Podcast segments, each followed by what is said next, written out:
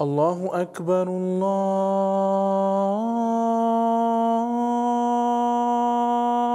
الله أكبر الله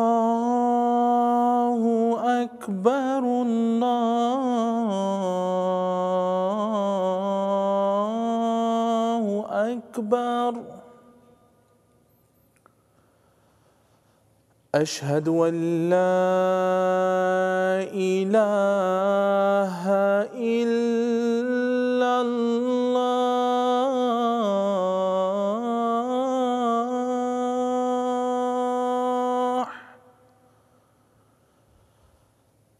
أشهد أن لا إله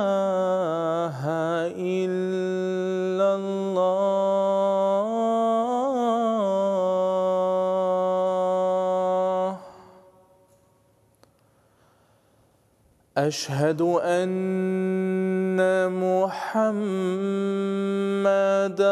رسول الله.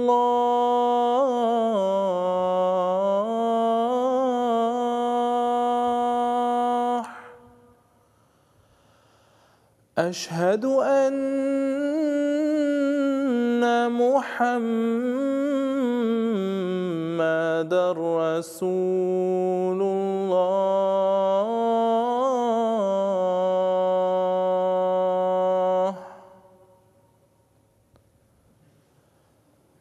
حي على الصلاة.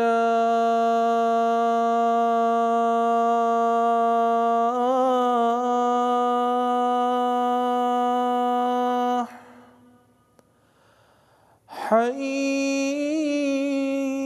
على الصلاة.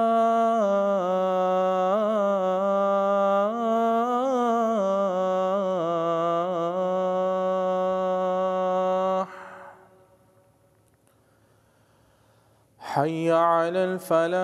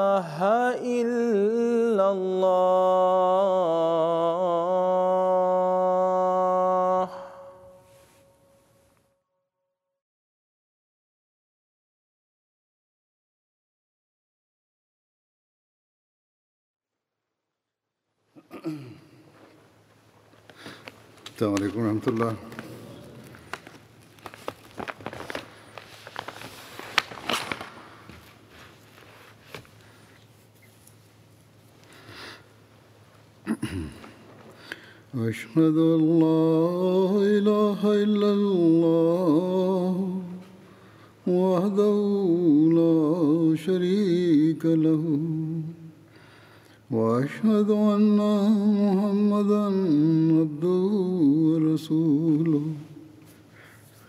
أما بعد فأعوذ بالله من الشيطان الرجيم. بسم الله الرحمن الرحيم. الحمد لله رب العالمين. الرحمن الرحيم. مالك يوم الدين. إياك نعبد وإياك نستعين. اهدنا الصراط المستقيم. صراط الذين أنعمت عليهم. غير المغضوب عليهم ولا الضالين.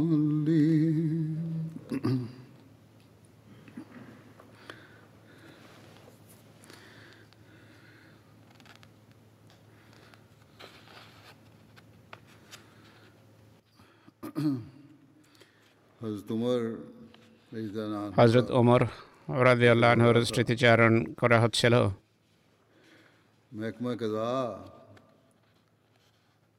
বিচার বিভাগের সূচনা সম্পর্কে বিচার বিভাগের কীভাবে সূচনা হলো সে সম্পর্কে রওয়ায়ত রয়েছে। তিনি রীতিমতো বিচার বিভাগ বা কাজা আরম্ভ করেন। সব জেলায় রীতিমতো আদালত প্রতিষ্ঠা করেন বিচারক নিযুক্ত করেন বিচার বিচার বিভাগীয় বিভিন্ন নির্দেশ জারি করেন বিচারকদের নির্বাচন ক্ষেত্রে ফিকা বা জুরিস্প্রুডেন্সের বিশেষজ্ঞদের প্রাধান্য দেওয়া হতো কিন্তু হয়তো তোমার কেবল এর উপরে নির্ভর করতেন না এবং তাদের পরীক্ষাও নিতেন। কাজীদের বড় বেতন নির্ধারণ করতেন যেন কোনো ভুল সিদ্ধান্ত তারা না করে। সম্পদশালী এবং সম্মানিত লোকদেরকে তিনি কাজী বা বিচারক নিযুক্ত করতেন যেন সিদ্ধান্ত করার সময় কারও ভয়ে ভীত বা ত্রস্ত না হয়। হজরত ওমর আদালতে সাম্য এবং ন্যায় বিচার বজায় রাখার নসিহত করেছেন। একবার হজরত ওমরের ওবাই বিন কাবের সাথে কোনো ঝগড়া ছিল হজরত ওবাই জায়দ বিন সাবেতের আদালতে মামলা করে জায়দ হজরত উমর এবং ওবাইকে ডাকে হজরত উমরের প্রতি শ্রদ্ধা প্রদর্শন করে হজরত উমর বলেন এটি তোমার প্রথম অন্যায় এটি বলে ওবাইয়ের সাথে গিয়ে বসে যান অর্থাৎ আমরা বিচারের দুটি পক্ষ দুই পক্ষ হিসাবে দেখো এবং আমাদেরকে পাশাপাশি বসাও আমাকে সম্মান দিতে যাবে না হজরত মুসলেহ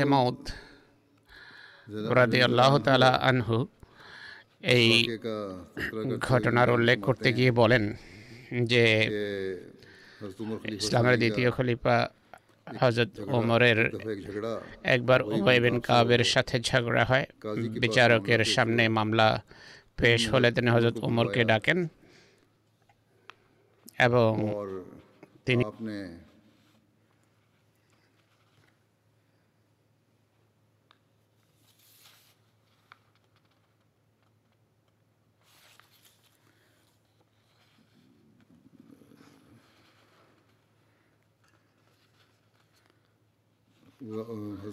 হাজরত উমরকে ডাকেন এবং তার আসার পর তার জায়গা তার জন্য ছেড়ে দেন বিচারক।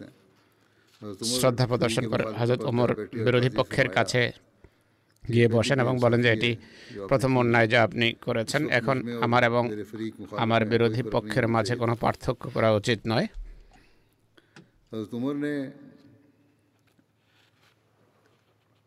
হাজরত ওমর ইফতা বিভাগও জারি করেন।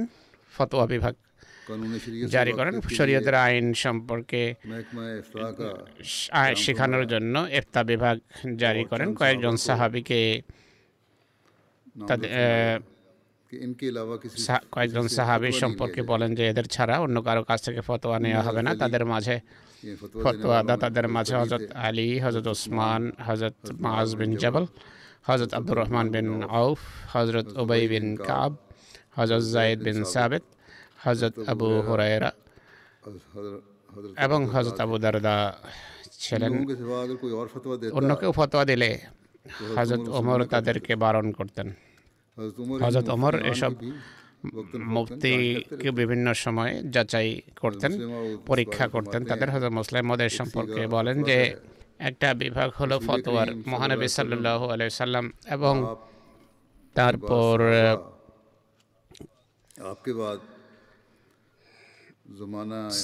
সাহাবিরা খোলাফ খলিফাদের যুগে রীতি ছিল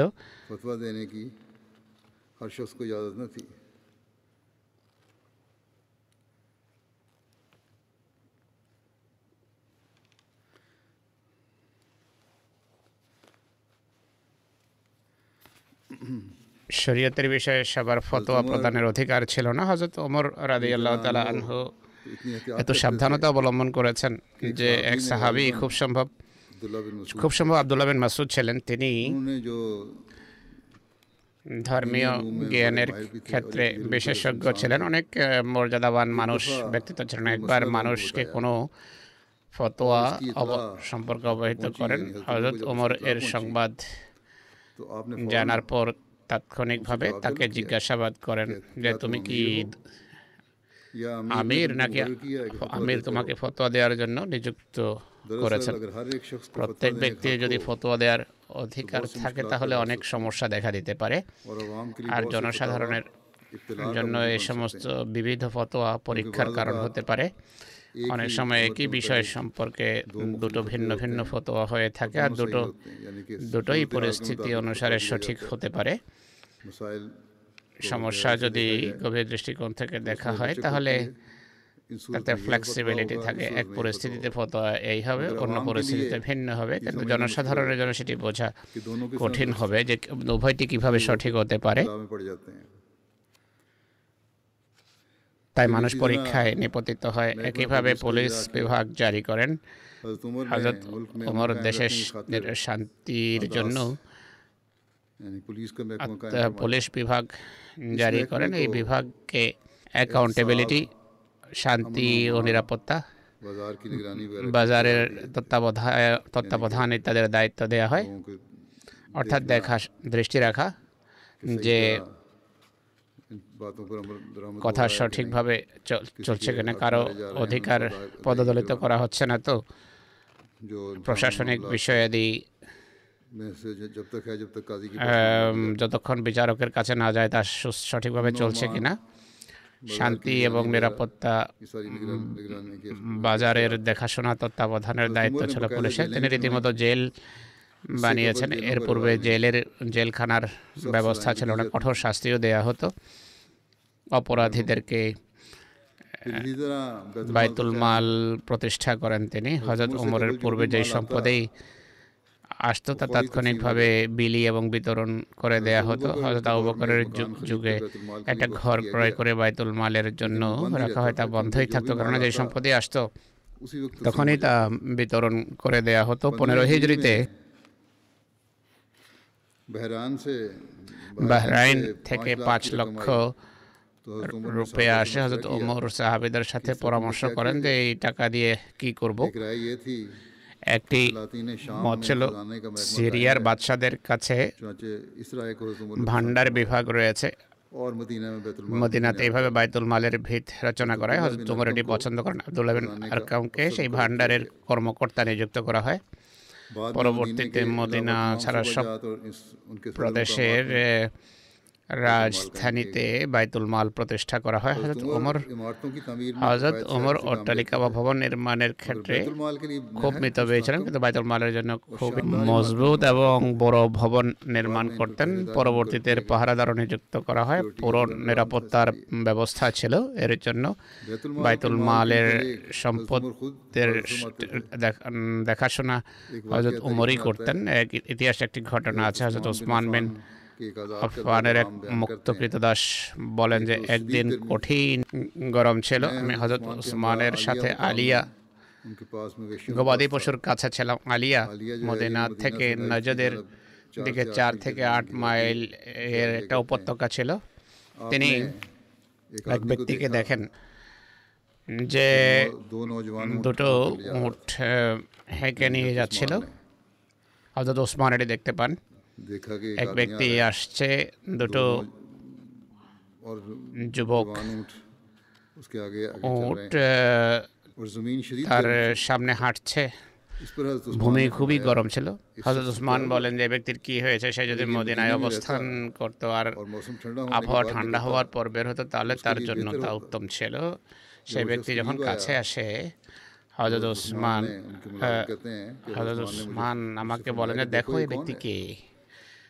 আমি বললাম চাদরে আবৃত এক ব্যক্তি সে উঠ হেঁকে নিয়ে আসে সে আরও কাছে আসে তখন ওসমান বলেন দেখো কে আমি দেখলাম তিনি ছিলেন হজরত উমর বিন খত্তাব রাদি আল্লাহ তালা বললাম ইনি আমির উম্মিন হজরত উসমান দাঁড়িয়ে যান এবং দরজা থেকে বাহিরে মাথা বের করেন গরম হ্যাঁ, বাতাস লাগতেই তিনি মাথা ভিতরে ঢুকেন তাৎক্ষণিকভাবে পুনরায় হজরত ওমরের দিকে মুখ করে বলেন এই সময় ঘর থেকে বেরোতে কিসে আপনাকে বাধ্য করেছে?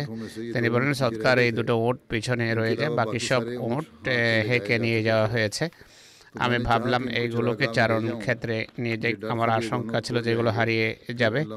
তো যদি হারিয়ে যায় খোদা তালা আমাকে প্রশ্ন করবেন এই সম্পর্কে উসমান বলেন আমির মোমেনিন আপনি ছায় আসুন এবং পানি পান করুন। আমরা যথেষ্ট এর ব্যবস্থা করার জন্য আমরা ব্যবস্থা করব এর হজরত ওমর বলেন যে তোমরাই তোমরা ছায়াতে যাও। নিজেদের ছায়ে ফিরে যাওয়া উসমানের মুক্ত কৃতদাস বলেন আমি বললাম আমাদের কাছে তা আছে যা আপনার জন্য যথেষ্ট। তখন হজরত উসমান হজরত ওমর বলেন তোমরা নিজের ছায়া ছায়াতেই ফিরে যাও নিজেরা ছায়া যাও। এরপর হজরত ওমর চলে যান। হজরত উসমান বলেন যে শক্তিশালী এবং বিশ্বস্ত ব্যক্তিকে দেখতে চায় তার এই ব্যক্তিকে দেখা উচিত। তারপর এক রয়েতে আছে যে ওমর বিন নাফে আহু বকর ইসার পক্ষ থেকে বর্ণনা করেন। তিনি বলতেন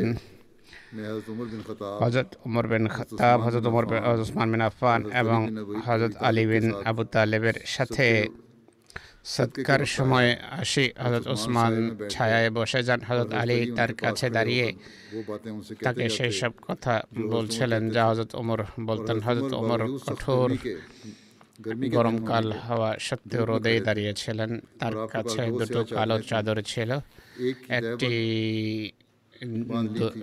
লুঙ্গি হিসাবে ধুতি হিসাবে ব্যবহার করা পটে ছিল মাথায় সৎকার উঠ দেখছিলেন উঠের রং এবং বয়স লিখছিলেন লিপিবদ্ধ করছিলেন আলী ওসমানকে বলেন। আল্লাহর কিতাবে কন্যার কথা কি শুনেছ যে ইন্না খায়রা মানিস্তা জারতা? আল কবিউল আমিন। ইন্না খায়রা মানিস্তা জারতা। আল আমিন। যাকেই চাকর নিযুক্ত করবে তাদের মধ্যে উত্তম সেই প্রমাণিত হবে যে দৃঢ় হবে বিশ্বস্ত হবে এরপর হজরত আলী অমরের দিকে ইঙ্গিত করে বলেন ইনি সেই আল কবিউল আমিন অর্থাৎ শক্তিশালী মজবুত এবং বিশ্বস্ত ব্যক্তি হজরত মুসলিমত বলেন একটি ঘটনা বর্ণনা করে বলেন যে হজরত উমর রাদিয়াল্লাহু ওর একটি ঘটনা রয়েছে। হজরত ওসমান এটি বর্ণনা করেন। একবার বাহিরে বসেছিলাম এত প্রচণ্ড দাবদাহ ছিল যে দরজা খোলার সাহস হচ্ছিল না। ততক্ষণে আমার কৃতকার বলেন যে দেখো এই প্রচণ্ড দাবদাহে বাহিরে এক ব্যক্তি ঘুরে বেড়াচ্ছে পর্দা সরিয়ে দেখলাম এক ব্যক্তি দেখা গেল। প্রচণ্ড দাবদাহের কারণে তার মুখ ঝলসে গিয়েছিল আমি তাকে বললাম আমি আমি ভাবলাম যে কোনো মুসাফের হবে স্বল্পক্ষণ যেতেই সেই ব্যক্তি আমার ঘরের কাছে আসে আমি দেখলাম তিনি হজরত ওমর তাকে দেখতেই আমি ভিতরত্রস্ত বাইরে আসি আমি বললাম এমন প্রচণ্ড গরমের ভিতর আপনি কোথায়? আসলেন তিনি বলেন বাইতুল মালের একটা উঁট হারিয়ে গিয়েছিল সন্ধানে বাইরে ঘুরছে। উঁট হারিয়ে যাওয়ার ঘটনা পূর্বেও শোনা শোনানো হয়েছিল যে তোমর বাইতুল মালের সম্পদ বন্টন করছিলেন একবার তার কন্যা আসেন সামনে। মে সেই সম্পদের একটা দেরহাম উঠিয়ে নেন হজরত তা তার কাছ থেকে নিয়ে নেন দাঁড়ান তার কাছ থেকে চাদর পরে যায় সেই মেয়ে। হ্যাঁ, কাঁদতে কাঁদতে ঘরের লোকদের কাছে চলে যায় আর সেই দেরহাম নিজের মুখে ঢুকিয়ে নেয় হয়তো তোমার আঙ্গুল ঢুকিয়ে তার মুখ থেকে সেই দেরহাম বের করেন আর আবার সম্পদে ফেরত দেন এবং বলেন যে হে লোক সকল ওমর এবং তার পরিবারের জন্য নিকটাত্মী হোক বা দূরের লোক হোক তাদের অধিকার ততটাই যতটা সাধারণ জনগণের এর বেশি কোনো অধিকার নেই। আরেকটি রয়েতে রয়েছে একবার হজরত আবু মুসাব্বায়তুল মালে ঝাড়ু দেন। তখন এক দেড়হাম পান আর তখন হজরত ওমরের এক ছোট ছেলে যাচ্ছিল তাকে দিয়ে দেন হজরত ওমর সেই দেড়হাম সেই বালকের হাতে দেখে এই সম্পর্কে প্রশ্ন করেন।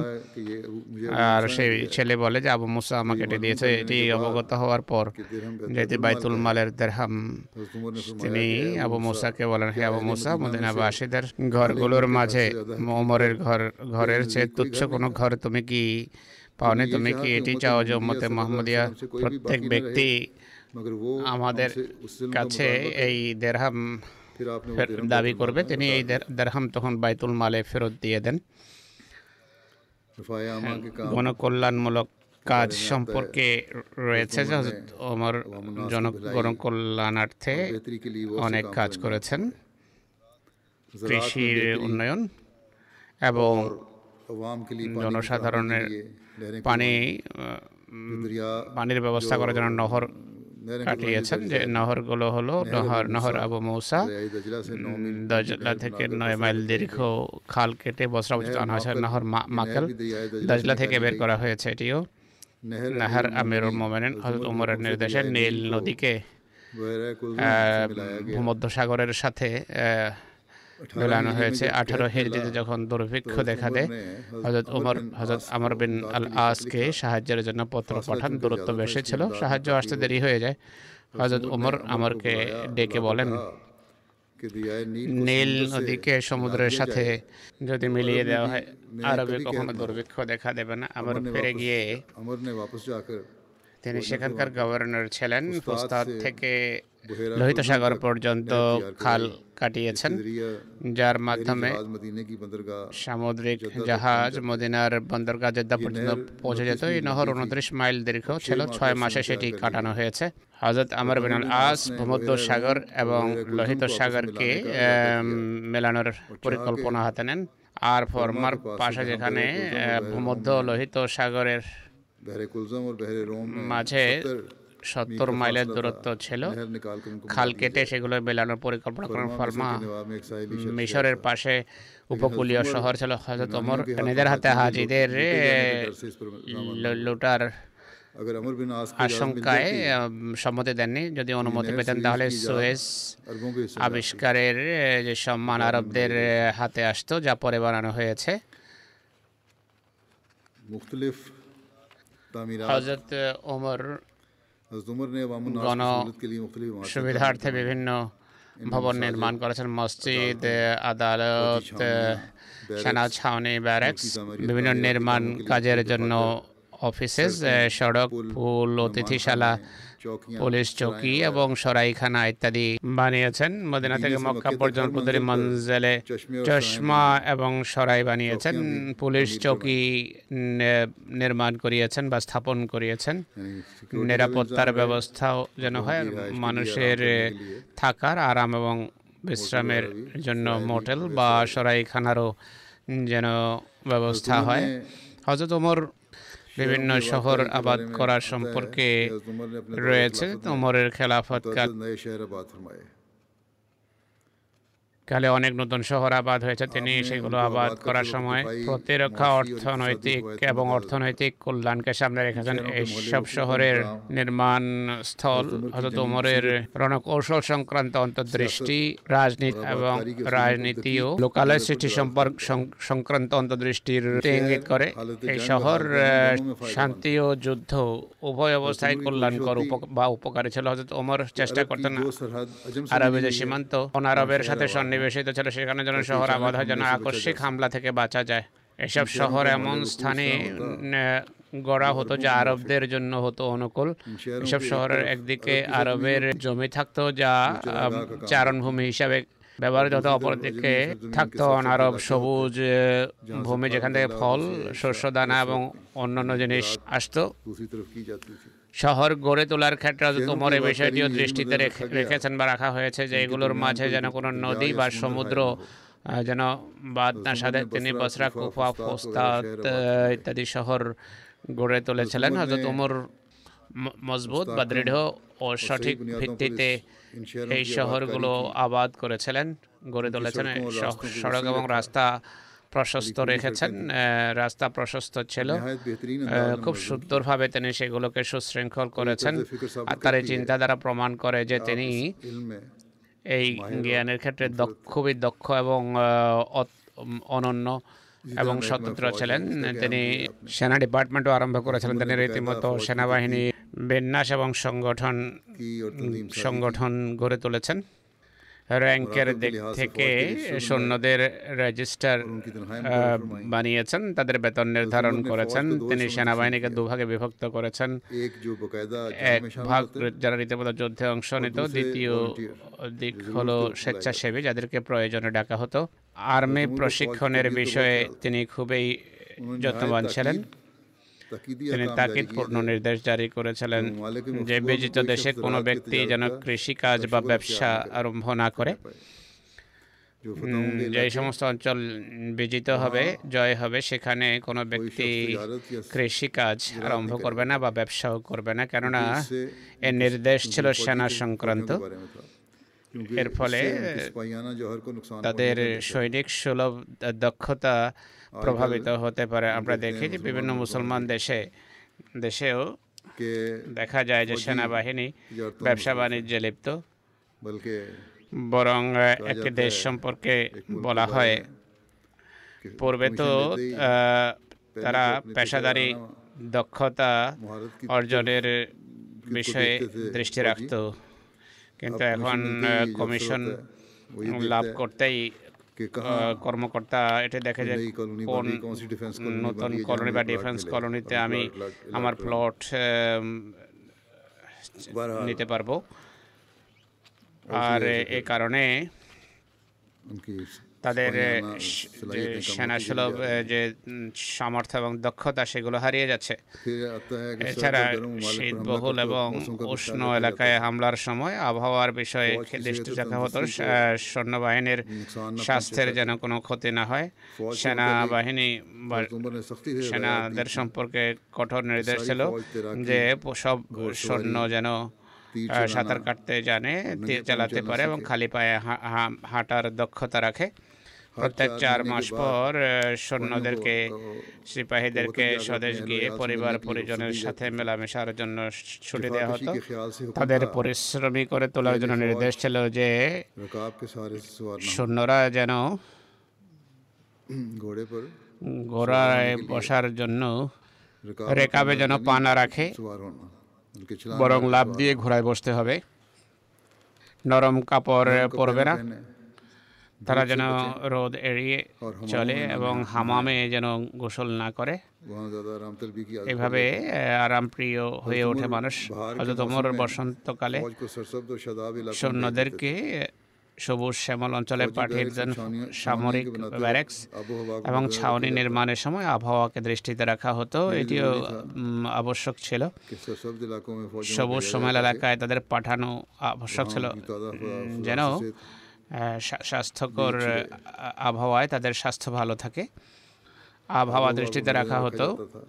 সব জেলায় সামরিক ছাউনি বানিয়েছেন সামরিক হেডকোয়ার্টারগুলোতে অর্থাৎ Medina Kufa Basra Mosul Fustat Damascus Homs Jordan Palestine এই জায়গাগুলোকে সামরিক হেডকোয়ার্টার হিসাবেও নির্ধারণ করেছেন এখানে সবসময় সেনা মোতায়েন থাকতো প্রতি চার মাস পর সৈন্যদের ছুটি দেওয়া হতো সব কেন্দ্রে চার হাজার ঘোড়া থাকতো যাদের দেখাশোনা করা হতো ঘোড়ার রানে জাইসুন ফিজ সাবিল্লা লেখে রাখা হতো অর্থাৎ খোদার পথে ব্যবহৃত লস্কর হজরত ওমরের খেলাফতকালে মুসলিম বাহিনী যুদ্ধাস্ত্রের ক্ষেত্রে উন্নতি করেছেন। নতুন সাজ সরঞ্জাম হস্তগত করা হয় যেমন দুর্গভেদী অস্ত্র মঞ্জিমিক এবং দবাবা বা এক ধরনের ট্যাঙ্ক ব্যবহারত দবাবা সেই অস্ত্র যার মাধ্যমে শত্রু দুর্গ ভেঙে ভেঙে ফেলা দেয়াল ভেঙে ফেলা হতো। এর এর ভেতর মানুষ বসে দুর্গের দেয়ালে ছিদ্র করে দেয়াল দেয়াল ভূপাতিত করা হতো।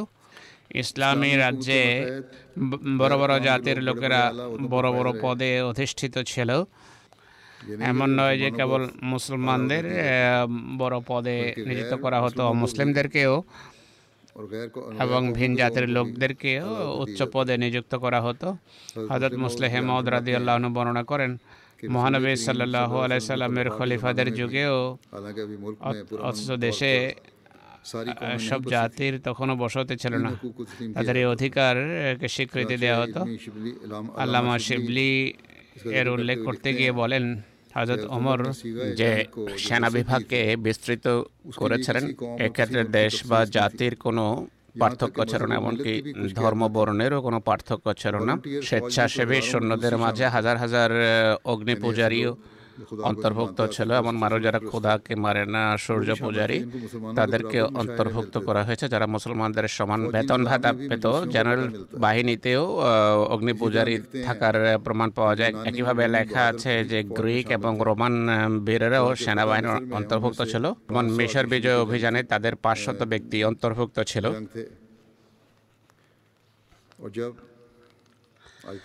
আজকে পাকিস্তানে এরা বলে আহমদীদেরকে সেনাবাহিনী থেকে বের করো। এগুলো বড় স্পর্শকাতর পদ অথচ ইতিহাস পড়লে বোঝা যায় সবচেয়ে বেশি ত্যাগ স্বীকার করেছে আহমদি সেনা কর্মকর্তারা পাকিস্তানের জন্য। যা হোক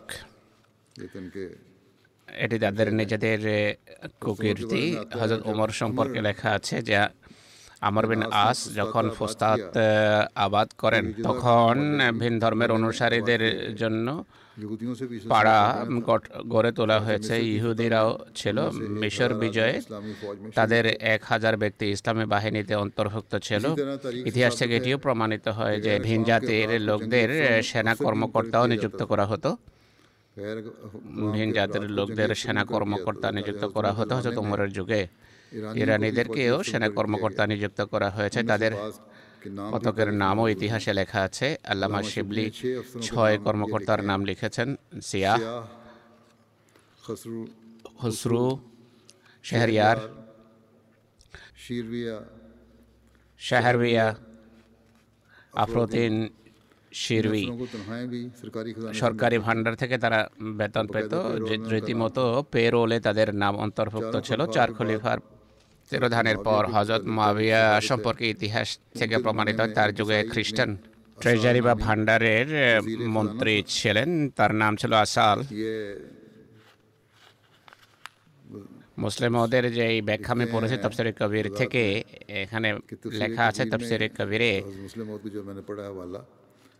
তার নাম লেখা আছে আফরুদ্দিন আল্লামা শিবলি বরাদ এটি লেখা হয়েছে।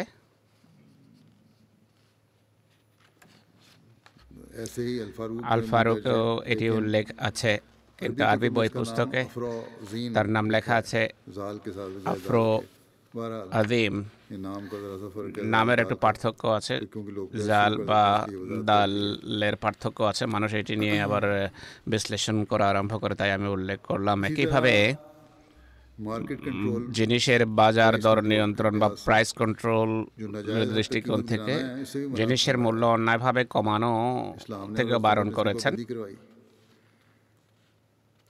হজরত ওমর এর উপর আমল করিয়েছেন। অন্যায়ভাবে মূল্য হ্রাস করা সম্পর্কে হজরত মুসলেহমদ বলছেন ইসলামে অন্যায়ভাবে জিনিসপত্রের মূল্য হ্রাস করতেও বারণ করা হয়েছে। মূল্য হ্রাস করাও অন্যায়ভাবে সম্পদ হস্তগত করার নামান্তর কেননা শক্তিশালী ব্যবসায়ীরা এভাবে দুর্বল ব্যবসায়ীদেরকে স্বল্প মূল্যে জিনিস ক্রয় করতে বাধ্য করে এবং এভাবে তারা দেউলিয়া হয়ে যায়। হজরত উমরের যুগের একটি ঘটনা তিনি বাজারের পরিস্থিতি অবলোকন করছিলেন। এক বহিরাগত ব্যক্তিকে দেখেন সে খুবই স্বল্প মূল্যে শুষ্ক আঙ্গুর বা কিশমিশ বিক্রি করছিল যে মূল্যে মদিনার ব্যবসায়ীদের জন্য বিক্রয় করা সম্ভব ছিল না। তিনি তাকে নিজেদের জন্য হয়তো তোমার সম্পদ বাজার থেকে উঠিয়ে নিয়ে যাও বা একই মূল্যে বিক্রি করো। যে মূল্যে মদিনার ব্যবসায়ীরা বিক্রি করছে। মদিনার ব্যবসায়ীরা বেশি মূল্য নিচ্ছিলেন না বরং যুক্তিযুক্ত মূল্য নিচ্ছিলেন। তাকে নির্দেশের কারণ জিজ্ঞেস করলে তিনি বলেন যে যদি এভাবে তাকে বিক্রি করার অনুমতি দেওয়া হয় তাহলে মদিনার ব্যবসায়ীদের ক্ষতি হবে যারা যুক্তিযুক্ত মূল্যে জিনিস বিক্রি করছে। এতে কোনো সন্দেহ নেই যে কোনো কোনো সাহাবি হজরত ওমরের এই ব্যবস্থার বিরুদ্ধে মহানবীর এক উক্তি উপস্থাপন করে যে বাজার মূল্যে হস্তক্ষেপ করা উচিত নয় কিন্তু তাদের এই আপত্তি সঠিক ছিল না। কেননা মার্কেট প্রাইসে হস্তক্ষেপের অর্থ হলো উৎপাদন এবং চাহিদার যে নীতি আছে সাপ্লাই ও ডিমান্ডের যে নীতি আছে তাতে হস্তক্ষেপ করা বোঝার এমনটি করলে ক্ষতি হয় আর এটি থেকে সরকারকে বিরত থাকা উচিত বাজার নিজেই স্থিতিশীলতা বজায় রাখে নতুবা জনসাধারণের কোনো লাভ হবে না আর ব্যবসায়ীরা ধ্বংস হয়ে যাবে তাতে যদি এর অনুমতি দেয়া না হয় মূল্য নিয়ন্ত্রণ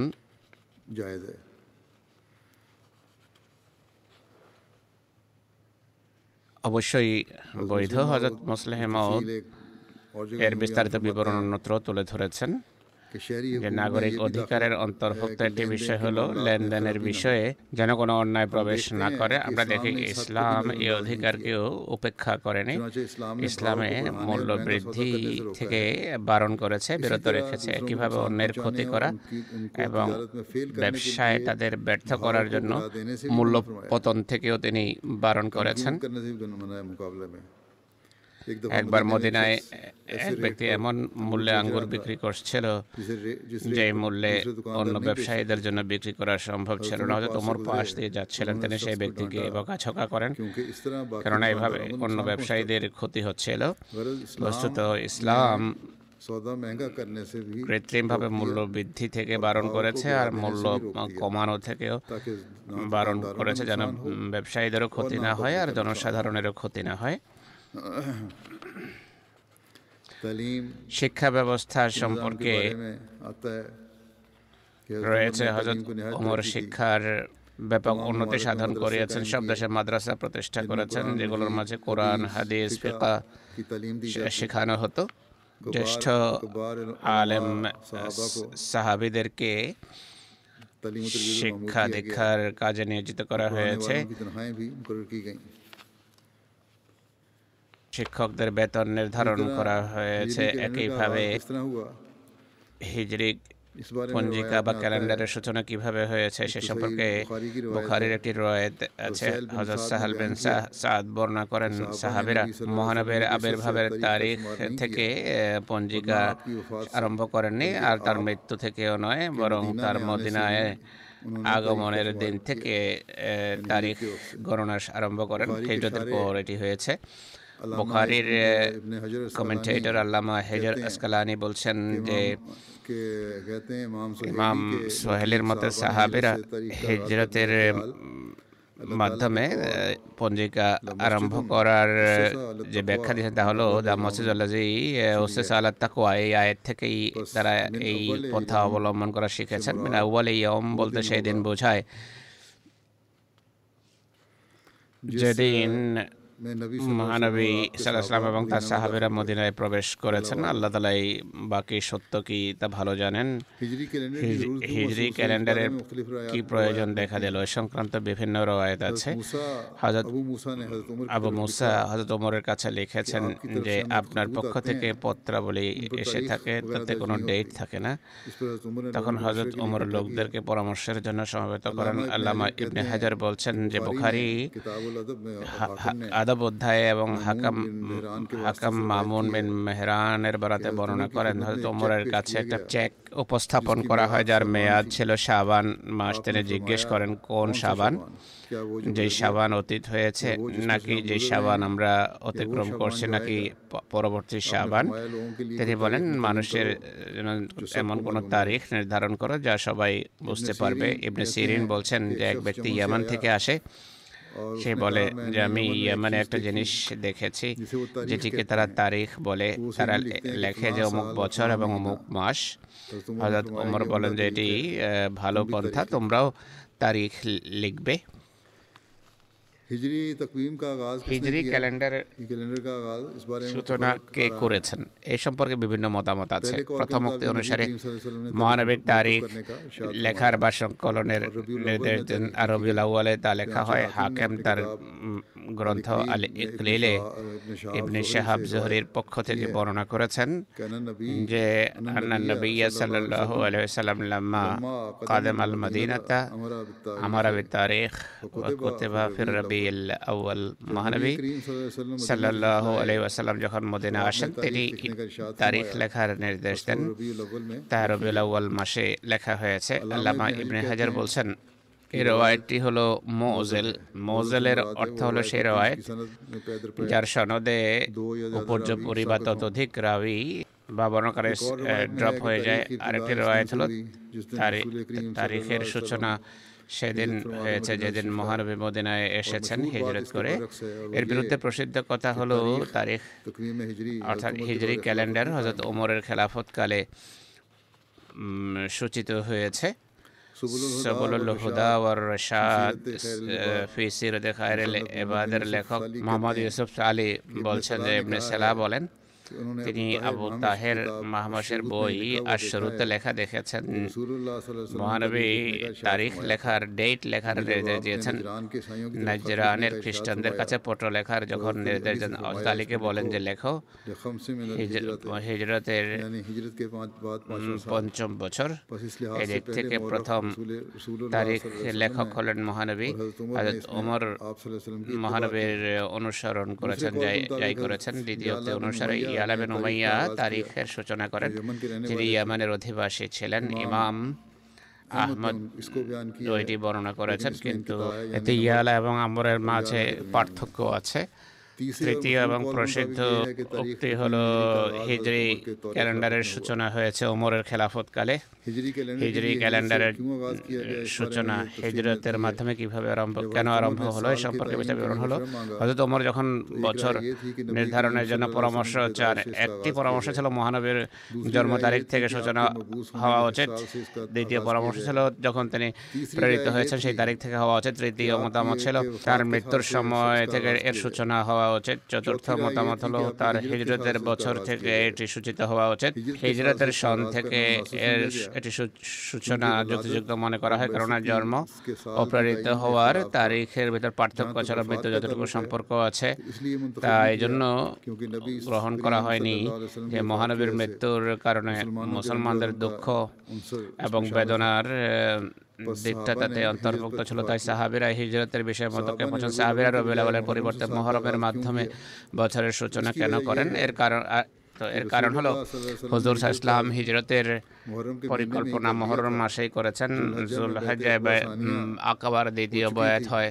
আর সেটাই হিজরতের মূল পূর্ব কারণ ছিল। এভাবে আকাবার দ্বিতীয় বয়াত এবং হিজরতের দৃঢ় সংকল্প করার পর যে মাসে চন্দ্র উদিত হয় সেই মাসটি ছিল মহরমের মাস তাই এটিকে সূচনার পয়েন্ট হিসাবে গ্রহণ করার যুক্তিযুক্ত মনে করা হয়। আল্লামা ইবনে হাজার বলছেন যে আমার মতে এটি সবচেয়ে শক্তিশালী যুক্তি। মহানবের মদিনায় আসার তারিখ সম্পর্কে বিভিন্ন মতামত আছে। তিনি বিভিন্ন জায়গায় যাত্রা বিরতি ছয়শো বাইশ হিজড়ি বারো রবিউল তথা বিশেষ সেপ্টেম্বর মদিনার কাছে পৌঁছেন। কোনো কোনো ঐতিহাসিকের মতে আটের রবিউল রবিউল আউ্য়াল ছিল। কারও কারও মতে তিনি সফরে বেরিয়েছেন। আর রবিউল পৌঁছেছেন। পয়লা রবিউল মক্কা থেকে হিজরত আরম্ভ করেন। বারো রবিউল তিনি মদিনা পৌঁছেন। হিজরি ক্যালেন্ডার কোন সনে আরম্ভ হয়েছে সম্পর্কে বিভিন্ন মতামত আছে। কেউ বলে ষোলো হিজড়িতে আরম্ভ হয়েছে কেউ বলে সতেরো হিজড়িতে কেউ বলে যে আঠারো হিজড়িতে আরম্ভ হয়েছে। কারও কারও মতে একুশ হিজড়িতে সেটি আরম্ভ হয়। যাই হোক এই সম্পর্কে বেশিরভাগ মানুষ একমত যে হজরত উমরের যুগেই এই পঞ্জিকার সূচনা হয়। ইসলামী মুদ্রা সম্পর্কে এখন আলোচনা হবে। ঐতিহাসিকদের মধ্যে আরবে সর্বপ্রথম মুদ্রা জারি করেন মারওয়ান। মদিনার কোন কোন ঐতিহাসিক বলেন সর্বপ্রথম ইসলামী মুদ্রা হজরত ওমরের যুগে জারি করা হয়। এতে আলহামদুলিল্লাহ খোদিত ছিল। কোন কোনটিতে মোহাম্মদ রসুল্লাহ আর কোনো কোনোটিতে ও লেখা বা খোদিত হতো কিন্তু ইরানি বাদশাদের ছবির বিরুদ্ধে কিছু বলা হয়নি। এক গবেষণা অনুসারে সর্বপ্রথম ইসলামী মুদ্রা সতেরো হিজড়িতে দামেশকে হজরত উমরের খেলাফতকালে জারি করা হয়। কিন্তু সেগুলোতেও কোনো কোনো ল্যাটিন বাদশার ছবি ছিল এবং ল্যাটিন ভাষায় তাতে লেখা হতো। একটি রয়েত মুশারদ ওসমানের খেলাফতকালে আঠাইশ হিজড়িতে সর্বপ্রথম মুসলমানদের মুদ্রা ব্যবহার করা হয় সাময়িকভাবে। ইরানি এলাকায় যে মুদ্রা ছিল, সেই মুদ্রায় জারি করা হয়। সেগুলোতে ইরানি বাচ্চাদের ছবি ছিল। আর কোফার ফন্টে তাতে বিসমুল্লাহ লিখে দেয়া হয়। হজরত ওমর কোন কোন বিষয়ের সূচনা করেন?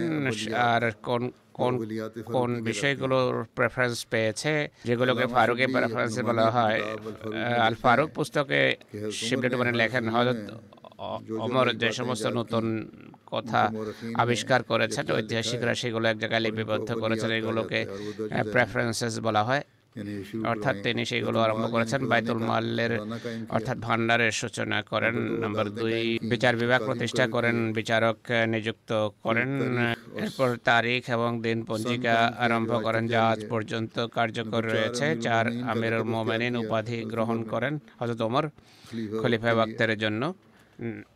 পঞ্চম সেনা অধিদপ্তর প্রতিষ্ঠা করেন ষষ্ঠ স্বেচ্ছাসেবীদের বেতন নির্ধারণ করেন নম্বর সাত অর্থ বিভাগ প্রতিষ্ঠা করেন মাপের একক প্রতিষ্ঠা করেন নবম আদমশুমারি করিয়েছেন খাল খনন করিয়েছেন এগারোটি শহর গড়ে তুলেছে গুফা বসা জিজা ফোস্তাদ মুসল ইত্যাদি বারো হলো অধিকৃত দেশগুলোকে প্রদেশে রূপ দিয়েছেন অসুর বা দশ এক দশমাংশ ট্যাক্স হিসাবে নির্ধারণ করেন। অসুর হজরত ওমরেরই আবিষ্কার। যার সূচনা এভাবে হয়েছে যে মুসলমান যখন ভিন দেশে ব্যবসার জন্য যেত সেখানকার রীতি অনুসারে তাদের ব্যবসায়িক পণ্যে শতকরা দশ ভাগ কর নেওয়া হতো। আবু মুসা আরি রাদি আল্লাহ তালা আনহু হজরত অমরকে এই ঘটনার সংবাদ দেন হজরত অমর রাদি আল্লাহ আনহু নির্দেশ দেন। যে এসব দেশের ব্যবসায়ী যদি আমাদের দেশে আসে তাদের কাছে সেইভাবেই দশ ভাগের এক ভাগ আদায় করতে হবে। নাম্বার চোদ্দ নদীর উৎপাদনের উপর কর নির্ধারণ করেন। নাম্বার পনেরো শত্রু দেশের ব্যবসায়ীদের দেশে আসার এবং ব্যবসা করার অনুমতি দেন। নাম্বার ষোলো কারাগার প্রতিষ্ঠা করেন নাম্বার সতেরো চাবুক ব্যবহার করেন। নম্বর আঠারো রাতের বেলা ঘুরে ঘুরে প্রজাদের খবর খবর নেয়ার পন্থা আরম্ভ করেন পুলিশ বিভাগ প্রতিষ্ঠা করেন বিভিন্ন স্থানে সেনা ছাউনি গড়ে তোলেন। ঘোড়ার বংশে আসির ও মোজান্নাসের মাঝে পার্থক্য স্পষ্ট করে যা আরবে ছিল না। রিপোর্টার নিযুক্ত করেন মক্কা থেকে মদিনা পর্যন্ত মুসাফিরদের আরামের জন্য ব্যবস্থা করেন। যেসব শিশুর পিতামাতা নেই তাদের লালন পালনের জন্য ভাতা নির্ধারণ করেন। বিভিন্ন শহরে অতিথিশালা গড়ে তোলেন। ছাব্বিশ নীতি নির্ধারণ করেন যে আরব কাফের হলো তাদেরকে কৃতদাস বানানো যাবে না। দরিদ্র খ্রিস্টান এবং ইহুদিদের জন্য দৈনিক ভাতা নির্ধারণ করেন আটাইশ মুক্ত প্রতিষ্ঠা করেন উনত্রিশ শিক্ষকদের মাসিক বেতন নির্ধারণ করেন ভাতা নির্ধারণ করেন। নাম্বার ত্রিশ আবু বকরকে কোরআনে করিম বিন্যাস বা সংকলনে সম্মত করেন। নাম্বার একত্রিশ অ্যানালজির নীতি নির্ধারণ করেন। অলের বিষয়টি আরম্ভ করেন। অর্থাৎ ভরণ পোষণের জন্য কিছু মানুষকে আল বা পরিবার অন্তর্ভুক্ত করা। তেত্রিশ তারাবির নামাজ বা জামাত আরম্ভ করেন।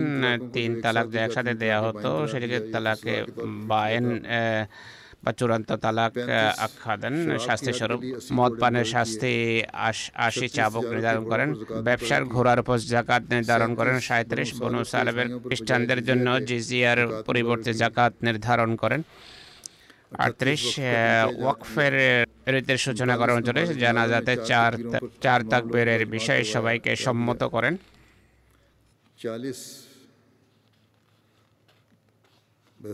মোটের উপর সুন্নত হলো তিন তাকবীর বলা বা প্রথম তাকবীরের পর শেষ তাকবীর পর্যন্ত সালাম ফেরা পর্যন্ত চার তাকবীরই তো বলা হয় তাই না?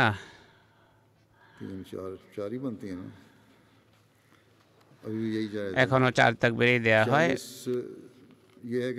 মসজিদে ওয়াজ নসিহতের রীতি এর সূচনা করেন তার নির্দেশে তমিমদারি ওয়াজ করেন সেটি ইসলামের প্রথম ওয়াজ ছিল ইমাম এবং মোয়াজদের বেতন ভাতা নির্ধারণ করেন মসজিদে রাতের বেলা আলোর ব্যবস্থা করেন এরপর ব্যঙ্গ করার জন্য শাস্তি নির্ধারণ করেন গজলে মহিলাদের নাম নিতে বারণ করেন অথচ এই রীতি আরবদের মাঝে দীর্ঘকাল থেকে চলে আসলে আল্লামা শিবলি লেখেন এছাড়া অমরের আরও অনেক এমন প্রেফারেন্সেস রয়েছে যা দীর্ঘ সূত্রিতার কারণে আমরা লিখছি না। যাই হোক এই স্মৃতিচারণ অব্যাহত আছে। ভবিষ্যতেও এই ধারা অব্যাহত থাকবে। এখন কত প্রয়াত ব্যক্তির স্মৃতিচারণ করব? এরপর আমি তাদের গায়েবানা জানাজাও পড়াবো। প্রথম স্মৃতিচারণ হবে ইন্দোনেশিয়ার সাপিত হাদি সিসিইউ সাহেব সাহেবের। উনাশি বছর বয়সে তার ইন্তেকাল হয়েছে গত মাসে। ইন্নালিল্লাহ রাজিউন। একুশ বছর বয়সে তিনি বয়াত করেছেন। আর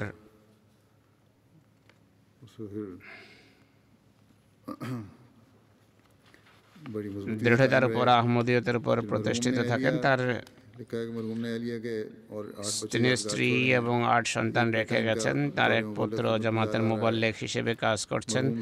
বেশ কয়েকবার জামাতের প্রেসিডেন্টের দায়িত্ব পালন করেছেন ইন্দোনেশিয়ার বিচার বিভাগে কাজ হিসাবে কাজের সুযোগ পেয়েছেন তবলিগে গভীর আগ্রহ ছিল খুব সক্রিয় দায়ী রেখেছিলেন সকল কঠিন পরিস্থিতিতে কখনো তবলিগের আগ্রহ তার কমেনি। তার পুত্র এরওয়ান হাবিবুল্লাহ বলছেন বেশ কয়েকবার এমন হয়েছে। কারও ঘরে মোটরসাইকেল রেখে অনেক মাইলের পর মাইল পায়ে যেতেন অন্য গ্রামে যাওয়ার জন্য নহর এবং পাহাড় অতিক্রম করে যেতে। হতো কঠিন সফর অতিক্রম করে যেতেন। খুব পরিশ্রমী ব্যক্তি ছিলেন আমার পিতা। আমার পিতা যখন শিক্ষক হিসাবে চাকরি করতেন স্কুলের প্রিন্সিপালকে আবেদন দিয়ে রেখেছিলেন যে তাকে যেন শুধু চার দিন পড়ানোর অনুমতি দেওয়া হয় সব ক্লাস চার দিনে শেষ করে বাকি দিনগুলোতে ছুটি ভেবে যেন তবলিগের জন্য বেশি সময় দিতে পারেন বৃহস্পতিবার স্কুল স্কুল থেকে স্কুলে কাজ শেষ করে তবলিগের জন্য বেরিয়ে যেতেন। আর রোববার সন্ধ্যায় বা কোনো কোনো সময় সোমবার সকালে ঘরে ফিরে আসতেন। বিশারত আহমদ সাহেব মুরব্বী সিলসিলা লিখছেন মধ্য যাওয়ার উনসব অঞ্চলে দশটি জামাত তার মাধ্যমে প্রতিষ্ঠিত হয়েছে। সে অবস্থায় তিনি সকল অবস্থায় তাহাজুদের ব্যবস্থা করতেন। সকল শ্রেণির মানুষের সাথে সম্মানজনকভাবে কথা বলতেন তিনি আমার বাসনা হলো শেষ দিন পর্যন্ত তবলিগে রত থাকা এতে আমার আনন্দ আর এটি এতেই আমার স্বাস্থ্যের রহস্য নিহিত।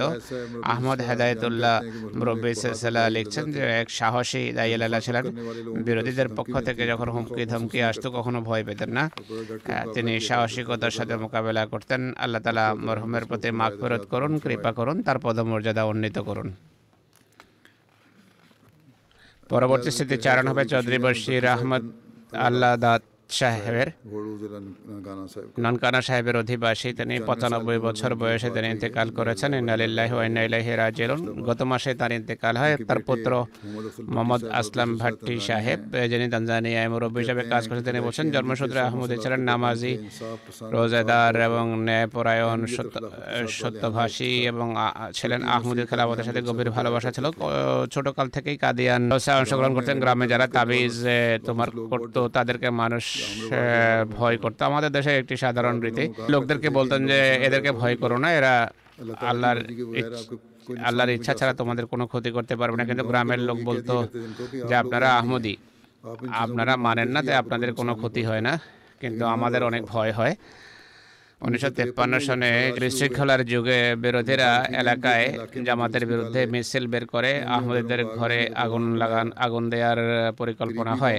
পার্শ্ববর্তী গ্রামের তার প্রভাবশালী আত্মীয়রা, যারা আহমদী ছিল না, কিন্তু প্রভাব প্রতিপত্তি ছিল কিছু তাদের কাছে, কিছু লোক তার কাছে যায় এবং বলে, তোমার আত্মীয় স্বজন যারা খামার বাড়িতে থাকে সেখান থেকে চলে যাওয়ার নির্দেশ যাও কারণ কালকে আমরা সেখানে অগ্নিসংযোগ করব হয়তো আহমদিও ছেড়ে দিক বা এই জায়গা ছেড়ে দিক নতুবা পরিণতি ভালো হবে না তার আত্মীয়রা তাকে বোঝায়।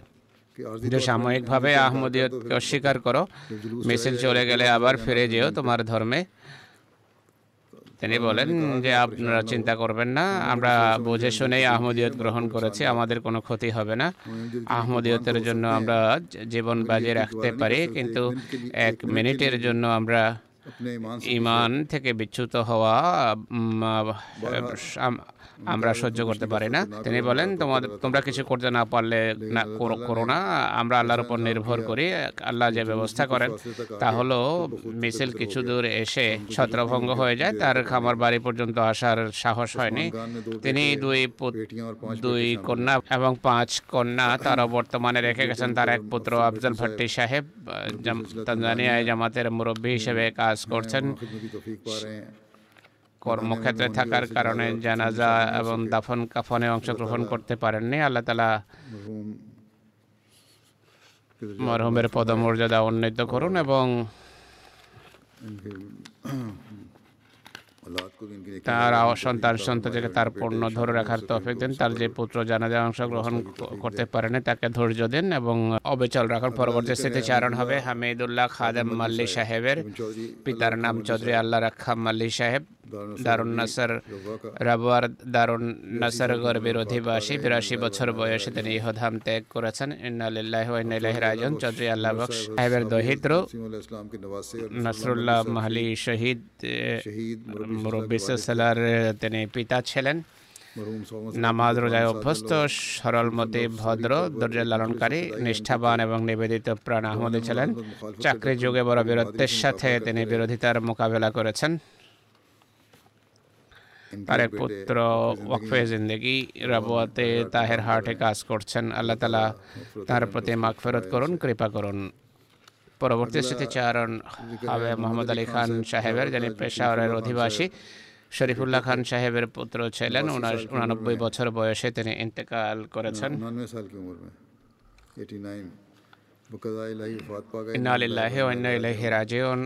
আল্লাহর কৃপায় এক অষ্টমাংশের ওসিয়ত করেছিলেন।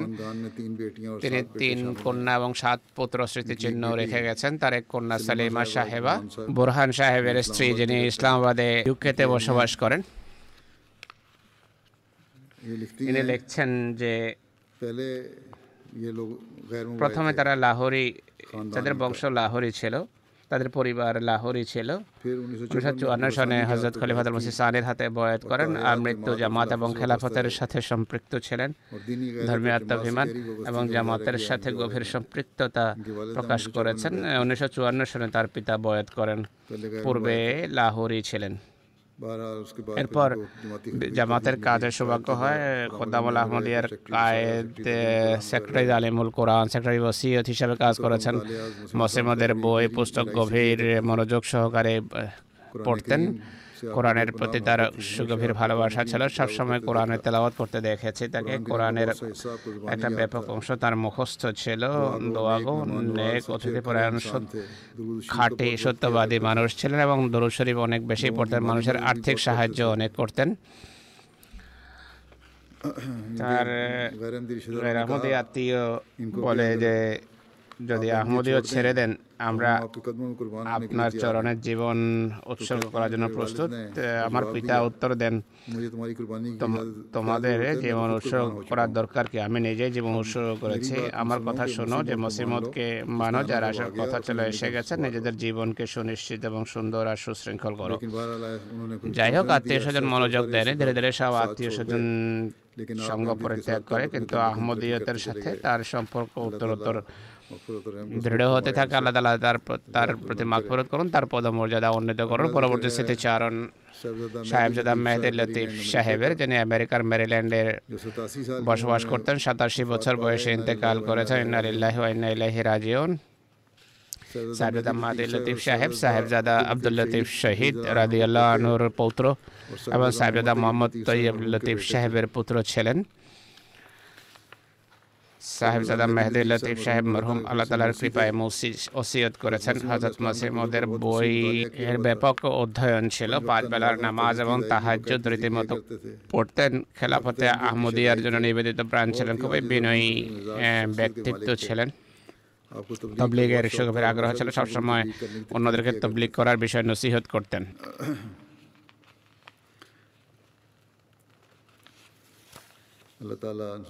আল্লাহ তালা তার প্রতি মাগফেরত করুন এবং কৃপা করুন আর তার আর পদমর্যাদা উন্নীত করুন। পরবর্তীতে চারণ ফয়জান আহমদ সামির পিতার নাম শেহজাদ আহমদ।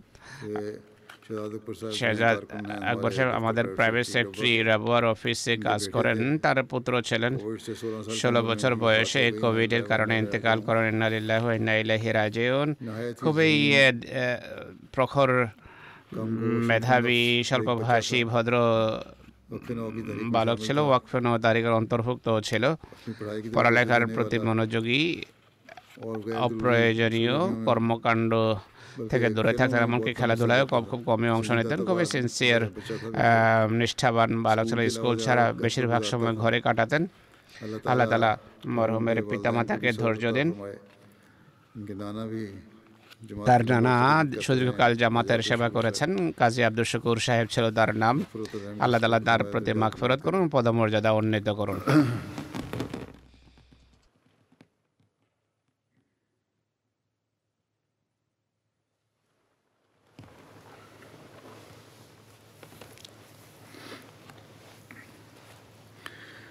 আলহামদুলিল্লাহ।